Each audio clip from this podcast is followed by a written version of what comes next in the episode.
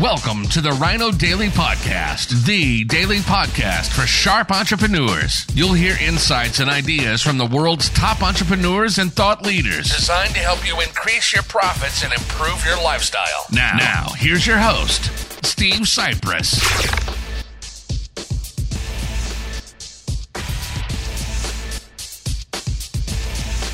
Hello and welcome to Foundation Friday, February 18th, 2022. Steve Sipress here with, with another in our multi part series on the fantastic foundational book, The Magic of Thinking Big by Dr. David J. Schwartz. We are in the chapter titled You Are What You Think You Are.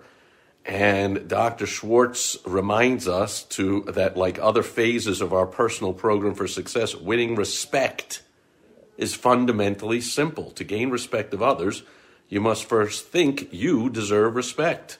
And the more respect you have for yourself, the more respect others will have for you. Test this principle. Do you have much respect for the bum on Skid Row? Of course not. Why? Because the poor fellow doesn't respect himself. He's letting himself rot away from lack of self respect. Self respect shows through in everything we do. Let's focus our attention now on some of the specific ways we can increase self respect and thereby earn more respect from others. And we'll go on with these uh, in further episodes here on Foundation Friday. But right now, we're going to focus on how to look important because it will help you to think important. The rule is remember that your appearance talks. Be sure it says positive things about you. Never leave home without feeling certain you look like the kind of person you want to be. He talks about an ad titled with a uh, by uh, the American Institute of Men's and Boys Wear with the slogan "Dress right, you can't afford not to." And in one of the ads, there's a quote from a police officer. This is known as profiling, and you've heard the saying, "Don't judge a book by its cover." You know why that's the same? Because everyone does. Of course, people judge books by their cover. Otherwise, there wouldn't be. Look at all the books behind me. They would all have blank covers and they would have nobody creating artwork and trying to persuade people to buy the book, read the book, share the book, uh, talk about the book, interview the author on TV about the book, unless if it, it, was if it was not true that the book cover didn't matter at all. Of course, you judge books by their cover, and you judge people. One of the ways is by their appearance. Here's the statement from the police officer, and this is 60 years ago, but it's probably been true for many, many years before. Still true today. It'll be true for many, many years to come, you can usually spot a wrong kid just by the way he looks. Again, whatever your political persuasion or thinking about this, or it shouldn't be, or whatever, it's the way it is. We're dealing with facts here, not the reasons why. The facts are what they are. Uh, you can spot a wrong kid just by the way he looks. Sure, it's unfair, but it's a fact. People today judge a youngster by appearance, and once they've tabbed a boy, it's tough to change their minds about him, their attitude toward him. Look at your boy. Look at him through his teacher's eyes, your neighbor's eyes. Could the way he looks, the clothes he wears, give them the wrong impression? Are you making sure he looks right, dresses right everywhere he goes? And Dr. Schwartz cautions us to use the same statement thinking about ourselves. How about the way we look, the way we dress? So I've long been a fan and a proponent. Obviously, now I'm at home, I'm dressed casually. But uh, when I'm out speaking, there's a uniform to wear. There's a uniform to wear for doing sales, just like there's a uniform that a cop wears, a soldier wears, a judge wears, a doctor wears.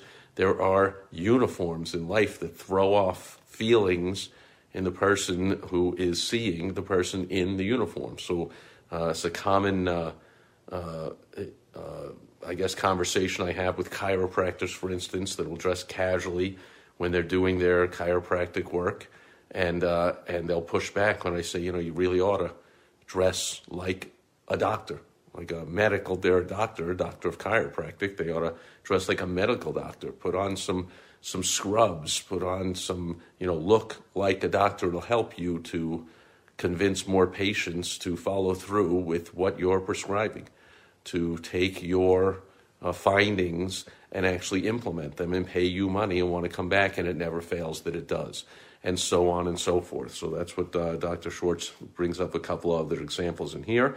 He also lets us know to use clothing as a tool to lift your spirits, to build confidence. An old psychology professor of mine used to give this advice to students on last minute preparations for final exams. He'd tell them to dress up for this important exam. Get a new tie, have your suit pressed, shine your shoes, look sharp because it will help you think sharp. And Dr. Schwartz, who is a PhD in psychology, uh, states the professor knew his psychology. Make no mistake about it. Your physical exterior affects your mental interior. How you look on the outside affects how you think and feel on the inside.